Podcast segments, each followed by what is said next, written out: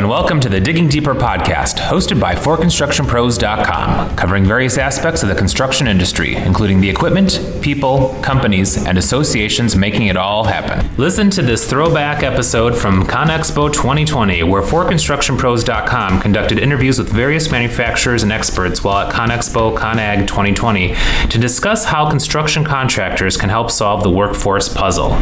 Let's dig in now. An Associated General Contractor survey revealed that 70% of contractors are having a hard time finding qualified craft workers to hire amid growing construction demand. 80% or more home builders report the need to pay higher wages, find it more difficult to complete projects on time, and are challenged with finding subcontractors with qualified workers as a result of the construction labor shortage. Meanwhile, more than half of contractors struggling to put hands on tools in the midst of the busiest construction season of the past 12 years say that the lack of workers with sufficient skills is increasing job site risks. Sponsored by Case Construction Equipment, our workforce development series of interviews will take a closer look at the challenges, solutions, and opportunities facing the construction industry's workforce. Hi everyone, I'm Diana Henry here at ConExpo 2020 and joining me now is Eric Zieser from Case. Thank you so much for being here. Oh, you're welcome. All Pleasure right. to be here. Big news today. Just announced the first fully electric backhoe loader. Why go electric with this product line?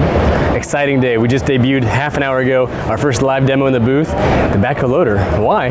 Case 1957 invented the backhoe loader, so with that regard, it's only fitting for us to also be the first fully electric backhoe loader on the market. But when you look at the industry and the evolution of compact equipment and what's going to go electric, the backhoe loader made sense for us for really two reasons. One, as I said, being the inventor of the backhoe loader in 1957, but secondly, the industry demand. Utilities, municipalities, the key product in their range is the backhoe loader still. The Swiss Army knife of a product is utilized in their applications inside the urban areas. It's used in very different applications where it's not a high production wheel loader, a high production wheel excavator. The backhoe loader being the Swiss Army knife of a product. It kind of does a little bit of work on the back side, the front side, lots of idle hours. So the backhoe loader is very fitting for converting that to electric, where you can save that downtime, wasted diesel hours, wasted diesel fuel, convert that into zero zero emission, zero battery consumption on the backhoe. Is this where you're getting some of the feedback from customers saying we want this? And so, what benefits did you really kind of mold into this this new new machine? Sure. Yeah, the, the other reason why I chose the backhoe loader is a dual approach.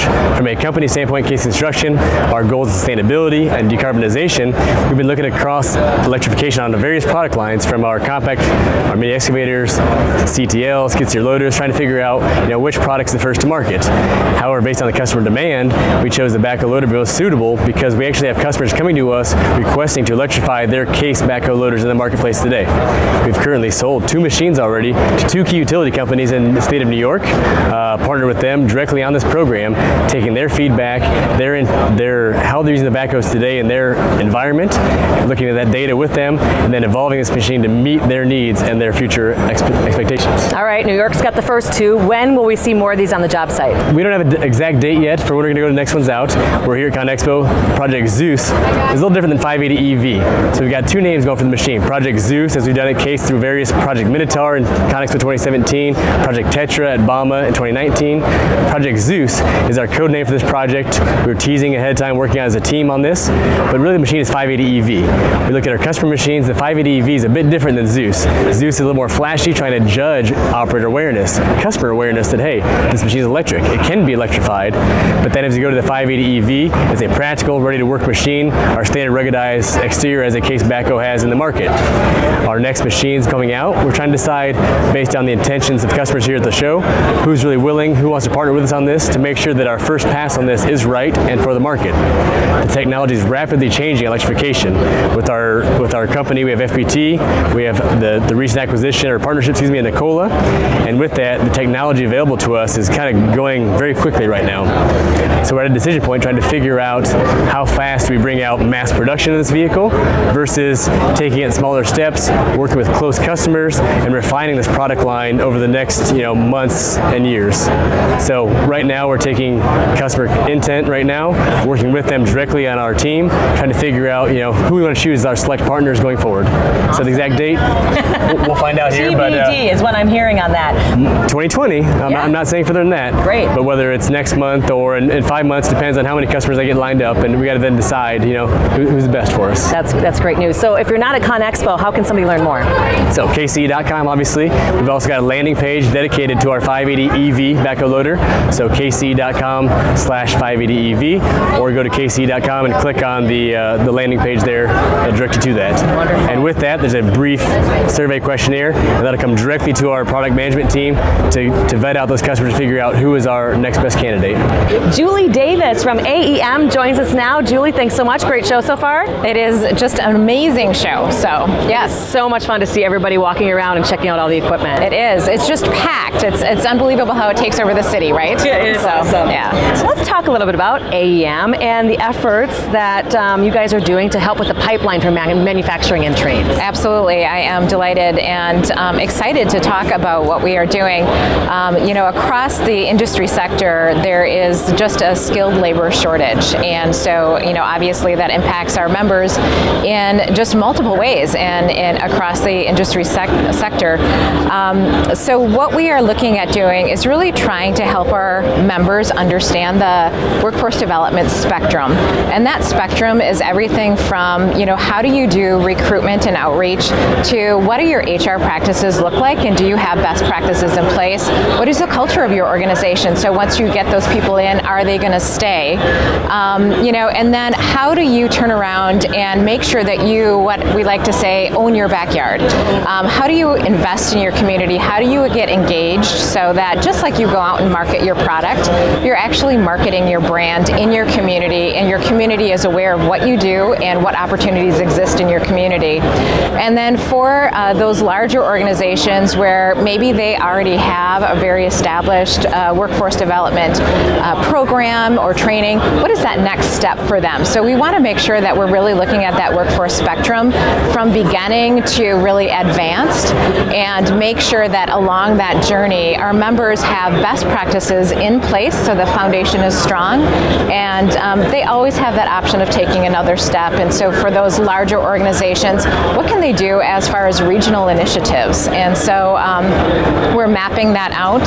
Uh, we are putting together a workforce development toolkit that really frames out for our members what those basic fundamental best practices are and gives them ideas so that they don't have to reinvent the wheel. So some of it is capturing uh, some of the best practices that our members are already doing.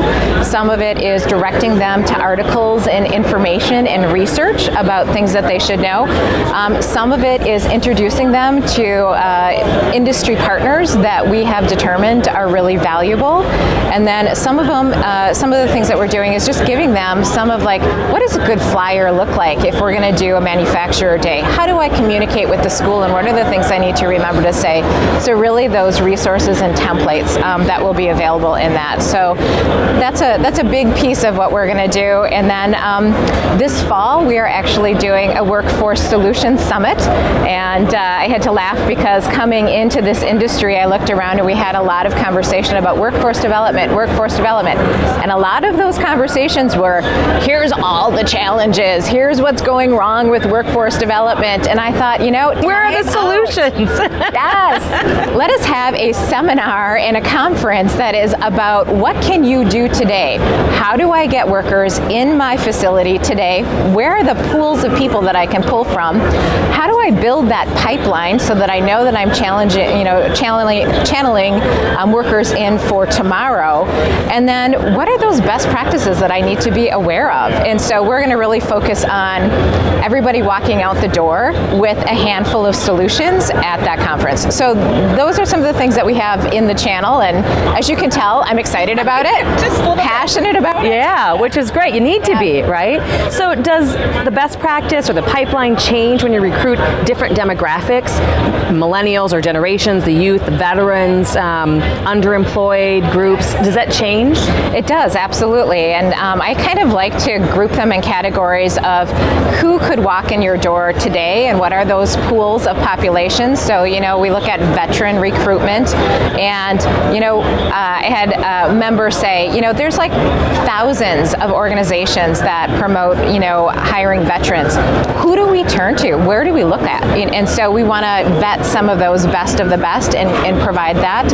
Um, but veterans are a perfect fit for the construction industry, coming out having worked with heavy equipment um, and then coming back in. And a lot of the organizations that we will be recommending are organizations that spend the last six months of military service doing that uh, trade skill training with the veterans so that when the veterans come out, they've got some of those foundations in place. So that is that is brilliant, right? Because then they're already leg up, already in the motion. It's not just you're out and all of a sudden now what, right? And they have a lot of the soft skills that uh, companies are looking for. And so part of the toolkit is a veterans recruitment toolkit.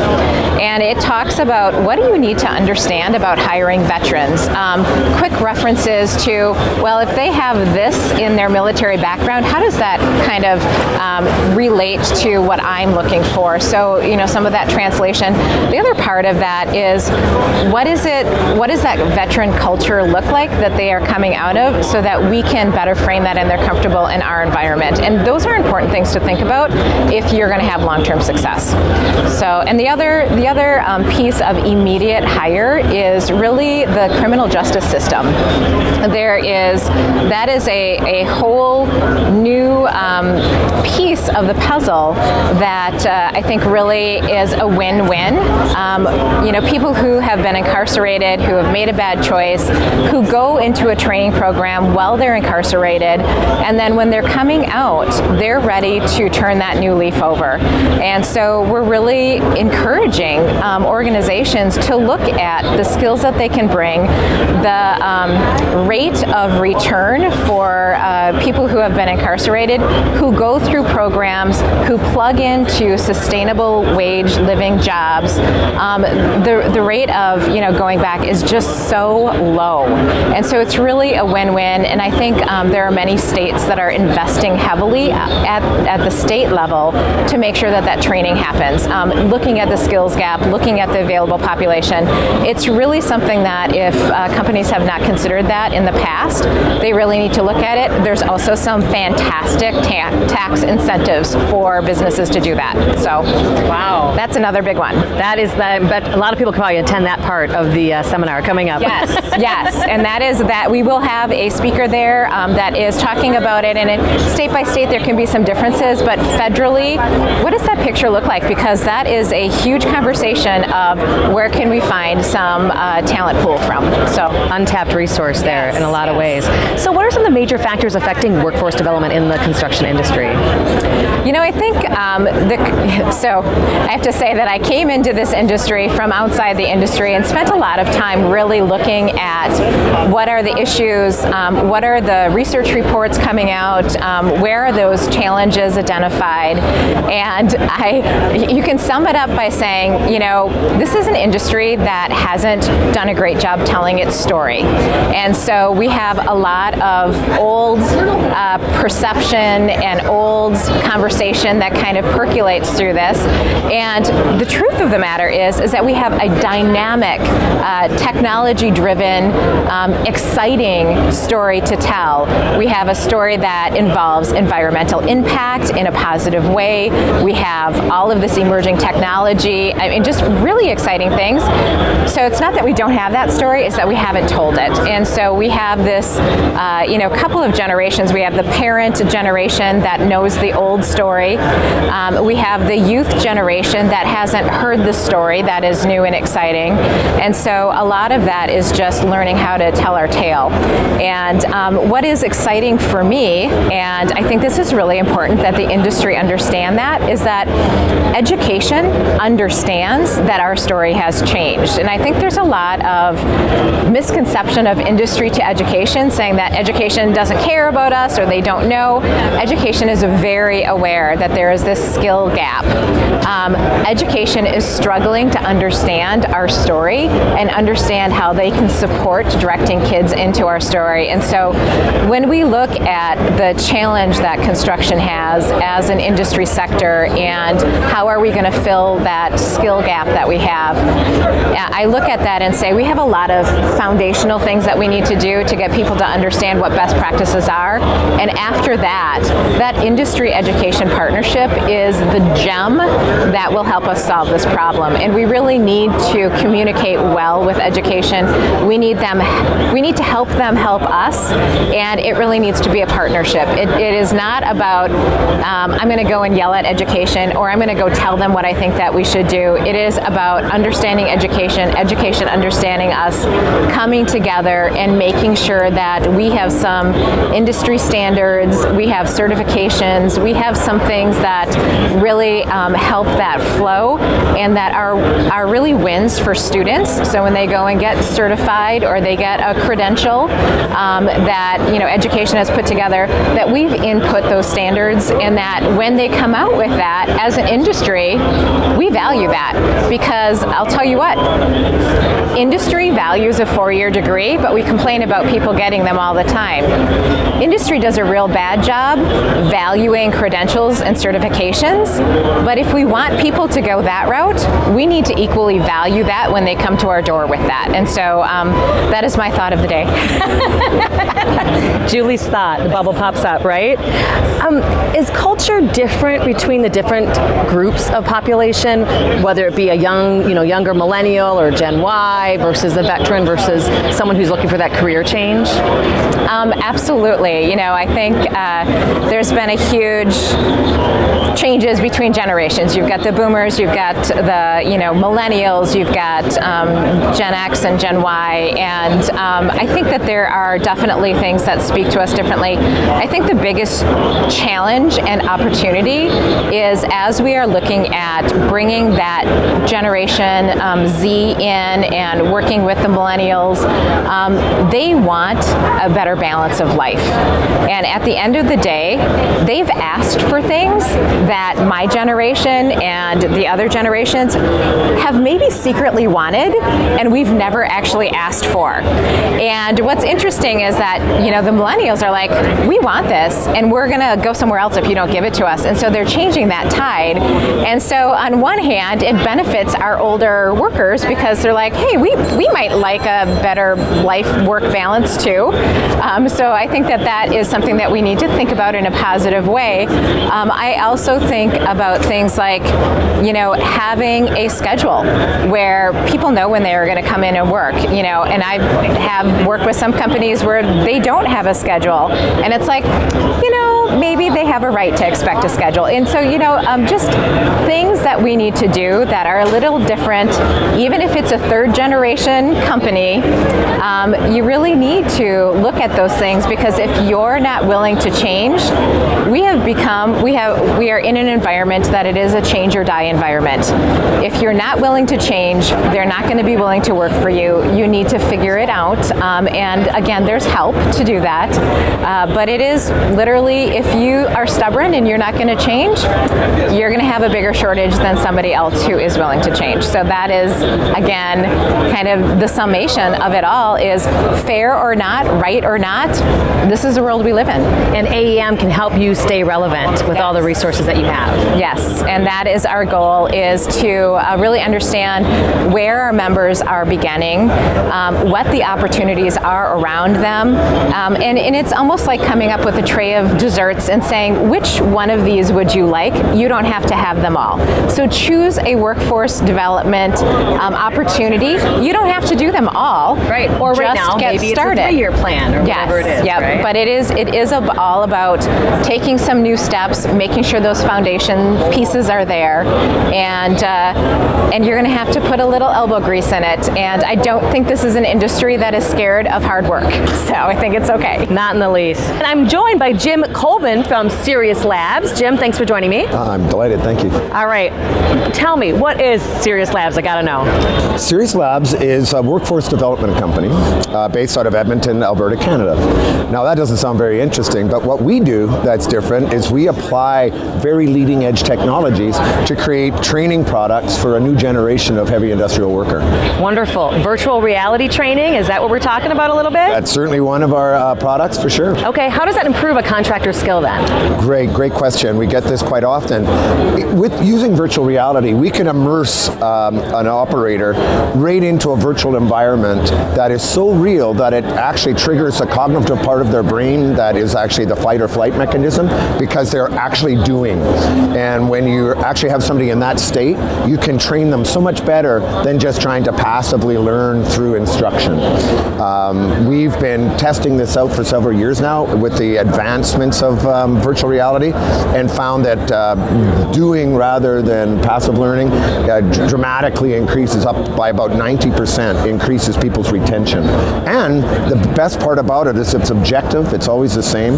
We can measure so many things that can't be measured by a, um, by a trainer with a clipboard and um, uh, that can be applied to any kind of situational where we can put people actually in harm's way without actually putting them in harm's way. So it's a real benefit from uh, objective learning, um, doing it, doing things that you couldn't otherwise do in a safe environment on the real machine or real in real environment, and it's objective, so it can be it's it's always measured the same. Adoption rates pretty high with your customers. Right. Well, you know, um, I think construction is an industry certainly that uh, is slower to move. Uh, the traditional training methodologies have been around a long time, but when we look at um, you know the adoption rates now, where we can absolutely demonstrate high value returns for large general contractors, for instance, to be able to make sure that they're, all of the operators on the equipment on their site, whether subcontracted work or their own people, actually have the skills to do that job um, the, the right way and the safe way. Um, so that means you can actually audit them all going in. It's kind of like doing a, a, CAT scan or an MRI before you actually get on the real equipment. Not only we can uh, assess where you are as far as competency, but then we can steer you into a remediation path to raise that up so that all operators on all equipment are going to be better, faster, and most importantly, safer. Yeah, there's got to be benefits from a safety perspective when it comes to training people up, making sure they're checked all the boxes when they go through that, that, that training. Absolutely. In fact, um, you know, that's our mantra. It's making people have the right to go home safely every night. And that's something that's always applied in, you know, in the aerospace industry. They've had simulators for decades. Uh, the military, same thing. But what we're doing is we're taking something would normally have cost a quarter of a million dollars and up, and we're putting it into um, a price point with way better fidelity and performance than traditional simulators, so that it's available for that small contractor, that small training center, as well as the large GCs and rental companies. Accessibility must be huge. Absolutely, it yeah. is. yeah. we sincerely believe that it should be like, you know, porta potties on a site. It should be be able to test somebody um, with that that kind of convenience. Standard, yeah, yeah right. So you've got some news. We do. Um, we're very excited. So our um, our uh, flagship product is a mobile elevated work platform that has a boom lift and a scissor lift. But we're now venturing very much into seated motion um, simulation, which is really exciting for us.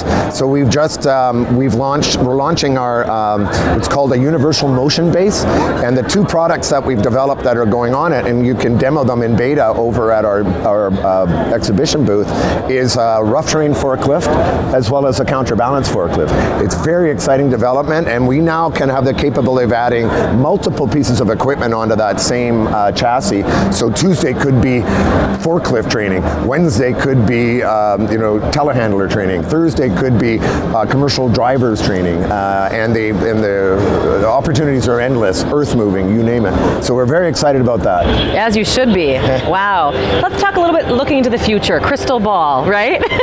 Where is training heading? Oh, great question too. I mean, I think uh, you know I have young children, and I they don't they've never been in a world where high-speed internet and adoption of new technology has not been available to them. Um, so I believe that the guys my age um, need to make sure that we're adopting these things because these kids learn differently, and they'll let us know. I mean, there's a massive shortage in skilled labor uh, in the construction uh, industry, and it's global, and it's only going to get people aren't coming into these trades. So if you want to draw them in and retain them, you have to show a commitment to them. So I believe training is going to be revolutionized in the next 10 years, where virtual reality, augmented reality, and the other types of um, uh, ways to deliver, modalities to deliver training are going to be upended um, uh, entirely. Jim McEvoy from Wirtgen Group. Thanks so much for joining me. Good to be here. Oh, it's such a great show. Tell me about Wirtgen's Center for Training and Technology. Training and Technology, the Center for Training and Technology started as an initiative basically within the Wirtgen Group to emulate some of the work we do in Germany at our factories, which is specifically training technicians and uh, service people.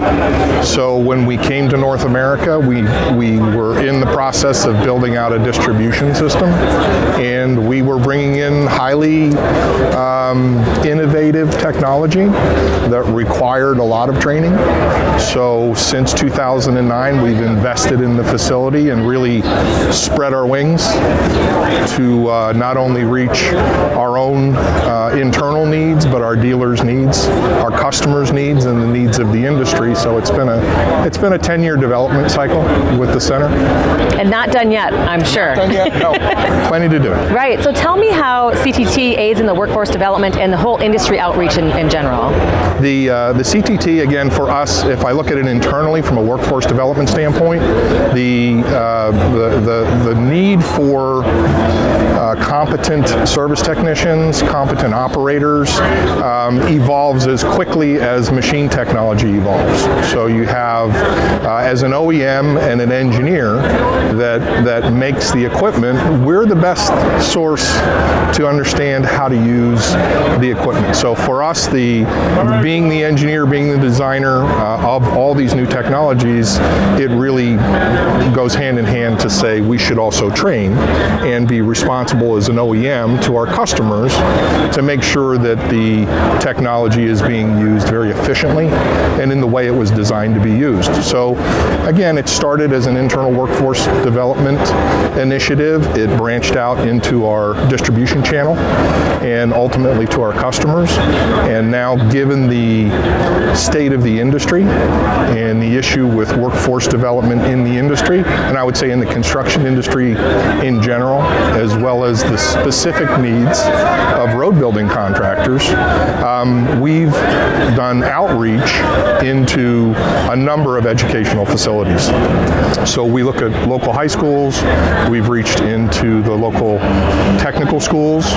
We're actually uh, aligned with some four-year universities and some two-year universities with um, certificate programs. We, we have uh, complementary course um, development that we do with them, and the curriculum is designed to basically feed the need of the college certificate process, as well as achieve for us what we want in educating the future workforce. Sounds like a win-win. It works out great. It's uh, it's uh, it's a place for us to find good people, uh, and it certainly serves the industry, and I think serves the construction industry as a whole to be investing in uh, training young technicians. Responses have been just phenomenal across your dealers and your customers, as well as internally, right? Very good. Yeah, very good. We uh, uh, it's taken time, and we really took the approach, uh, a very academic approach, and and hired individuals from academia to come in to basically look at course curriculum structure, how you deliver the educational material, and uh, we really run it like a an academic facility. Uh, and from that standpoint, the way the material is delivered to um, these you know young students really lets it sink in. It really lets it sink in. So these you know these uh, these people that will go through the trainings, whether they're technical trainings, whether they're application trainings, um, will end up either for self-serving purpose, uh, being very pleased with how the training process went. They understand our technology better. Uh, whether they go to work for the distributor, whether they go to back to work for a customer, or they just stay in the industry, uh, we now have people that understand our technology, our innovation, and and I think in general how a leader in the industry can position itself uh, as a as a provider of not only high quality equipment, but also a very high level of competency training inside the industry. Richard Willis from NAPA. Thanks for joining me. Thanks for having me. Let's talk about about the three different task groups that you have in this new workforce development committee that you formed. So we started a new workforce development committee in 2019, and we really wanted to try to tackle three areas where NAPA could have an influence. And so the three task forces we developed were the communications, the partnership, and the promise task force. And the communications was really about developing kind of a unified message that the entire industry could use when talking about recruiting and getting new people into our workforce. So we're all speaking the same language and we're all saying the same thing. The partnership task group is realizing NAPA alone isn't enough to do everything. And so what are other people doing that we can leverage and what are we doing um, that other people could also use to help be involved? And then the final task group is the promise task group.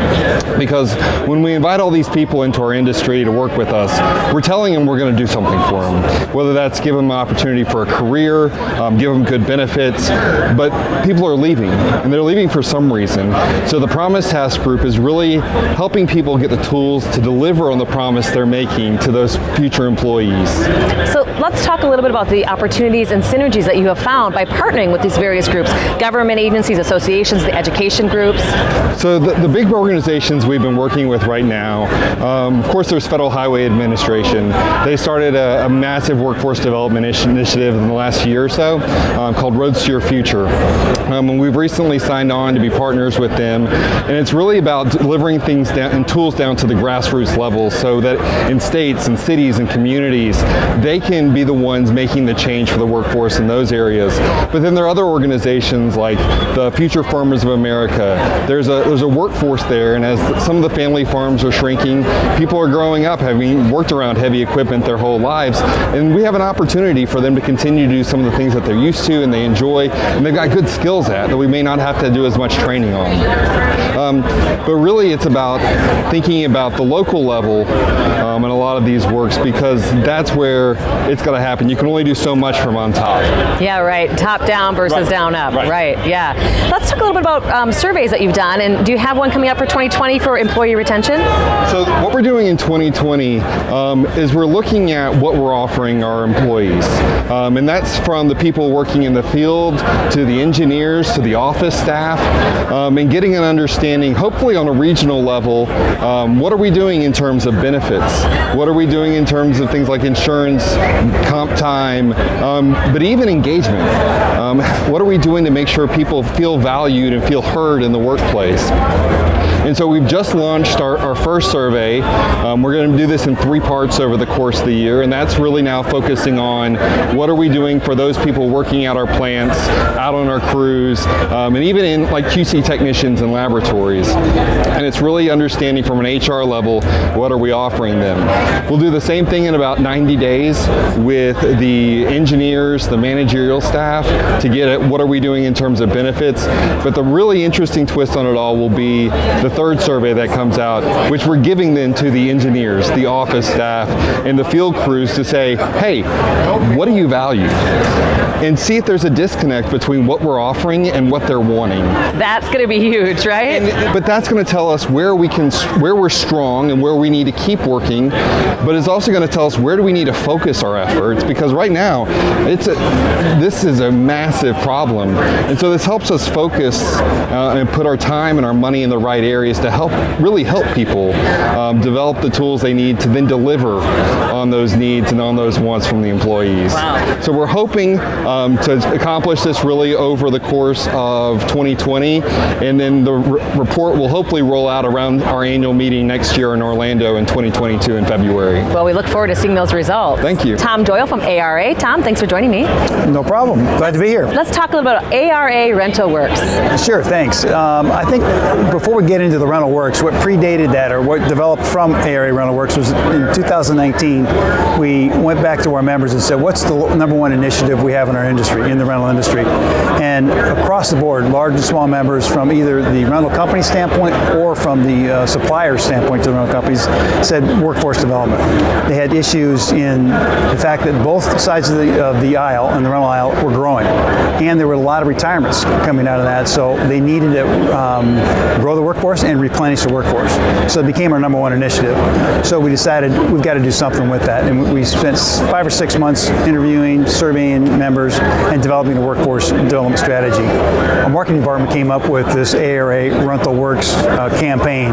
And really what we did then uh, is launch the first initiative in February in, in Orlando at the annual ARA show. And the response, what has it been? Well, the response has been pretty good. Actually, it's been very positive. What we did is um, day one, or on February 11th, we brought in a bunch of the educators and influencers from across the country, as well as three local um, schools, technical schools, to develop us the, really what the strategy is for us going forward.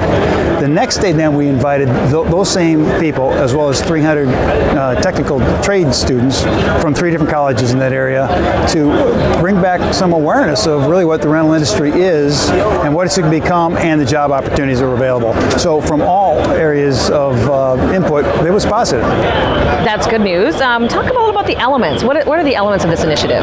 Well, so what we looked at is trying to figure out how do we help attract and recruit people into this business. Uh, the rental business has been around, ARA has been around since 1955, so it's not a new association, it's certainly not a new industry, but the awareness doesn't seem to fit that way.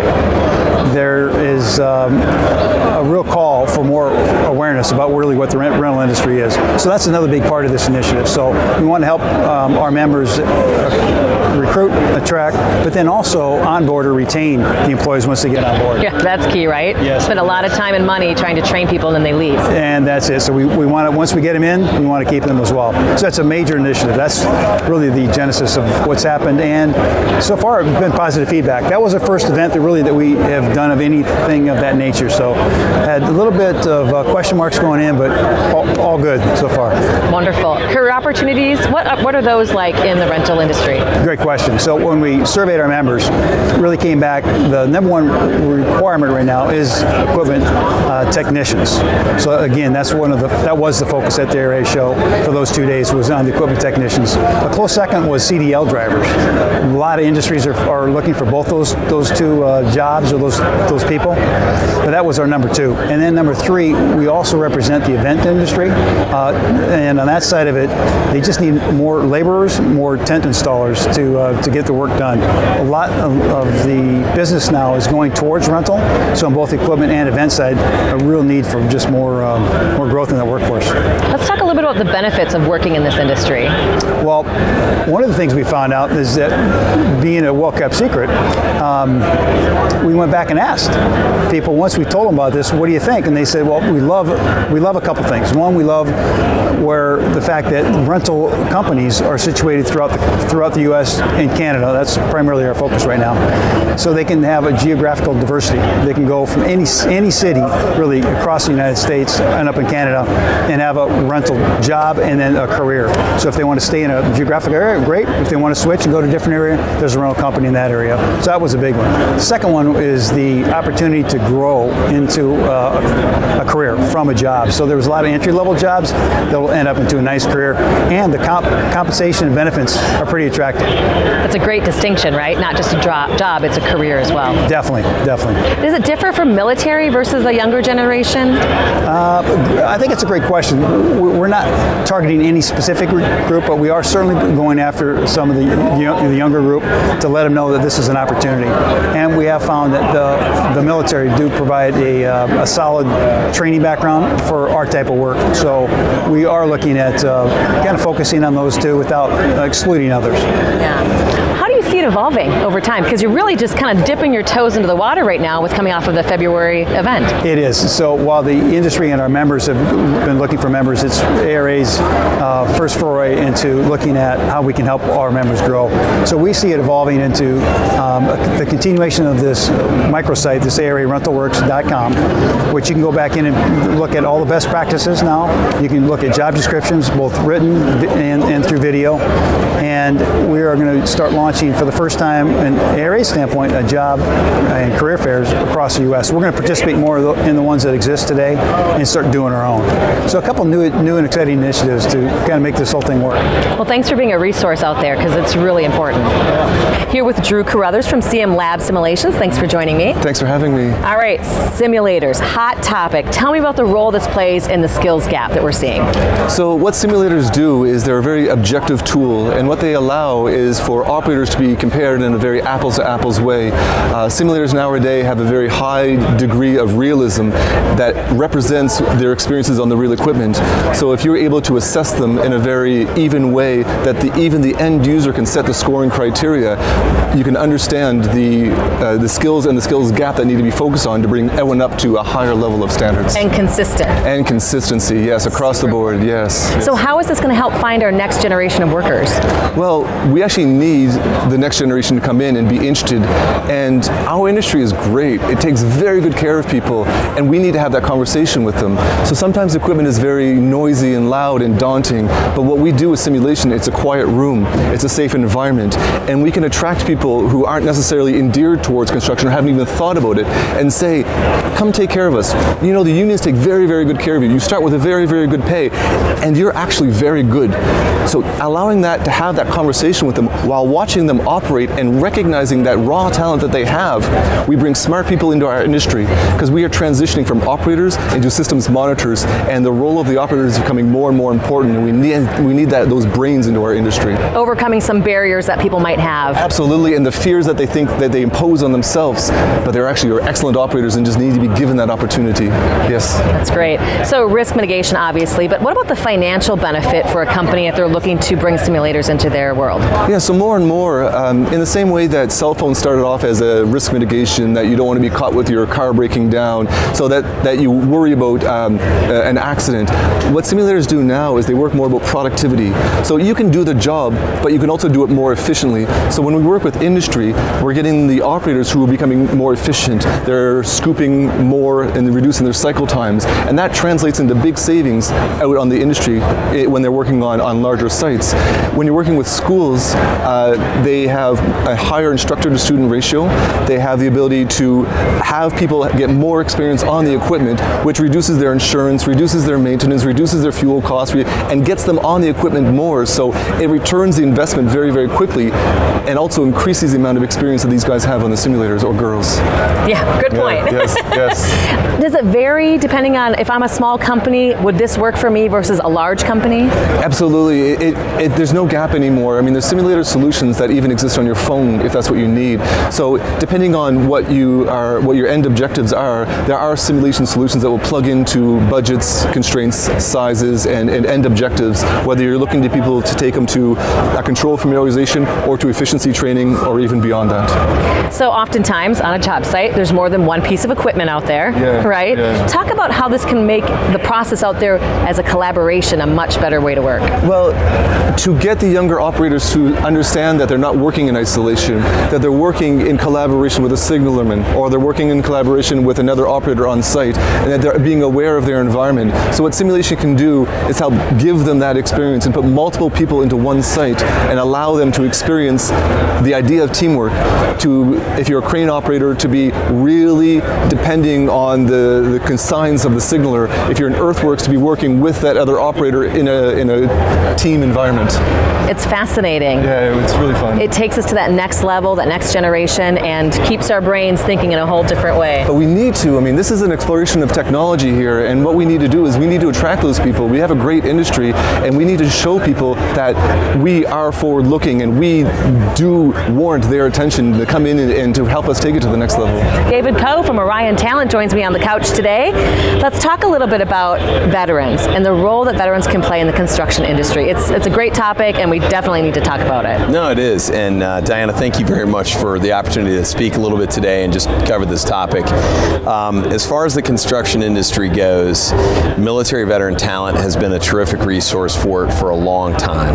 Um, that's partially because each calendar year year, more than 175,000 people leave active duty military service in the United States and come back out into the private sector. And so many of them bring intangible traits such as leadership, communication ability, organization, and just frankly work ethic that has correlated really, really well into a wide range of aspects of the industry over the last 20 to 30 years. It's a great fit for construction. It is. Uh, shortage, right, of talent out there to begin with and workers. So, what types of functional roles does a veteran bring that they might have learned in the military that really melds well? Sure. Um, I would kind of break that down into two types of functional areas. The first would be a technical area. So, there's a wide range of job families in the U.S. military from engineering to horizontal construction and development to facilities and even electrical and uh, maintenance equipment systems. Um, so, you do have a, a great foundation of knowledge with technical skills, technical training, and aptitude that's a great building block for a lot of construction industry organizations to, to use. But in addition to that, the intangible skills that I mentioned earlier really do correlate well. Um, one of the things that most organizations who've had a lot of success in construction have found with military veteran talent is that oftentimes the work ethic, uh, the minimal amount of training that's needed for these folks, and frankly just the culture match is uh, is terrific. What key mistakes are companies making when it comes to hiring yeah. veterans?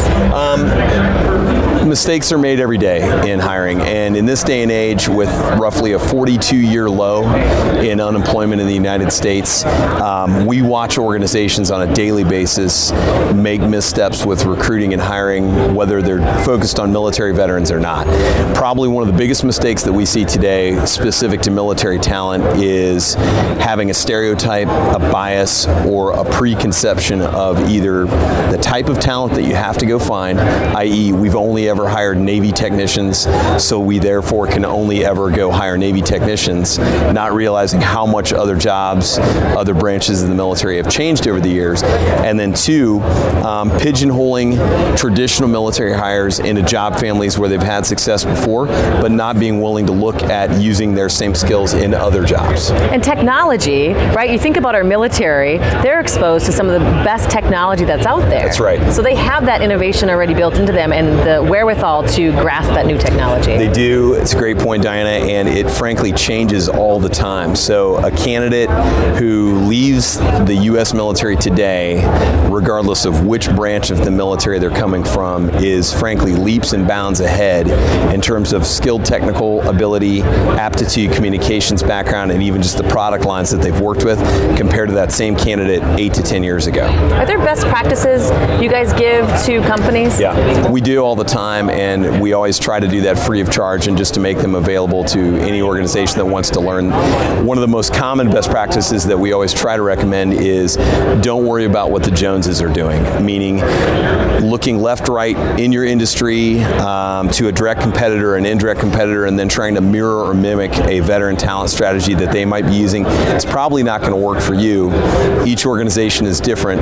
Um, the, the number one best practice we always recommend is focus in-house first and determine what do we need with military talent, what is our plan for it, and let's right size a military talent initiative for us, not worrying about what everybody on our right and our left is doing. Lead in your own way, Yeah, right? And exactly. hire a veteran. It's great to do. Well, that's all the time we have today. Thank you to our guests for speaking with us. Tune in every Monday for another episode of the Digging Deeper podcast from forconstructionpros.com and be sure to subscribe and share. You keep listening, we'll keep digging. Until next time.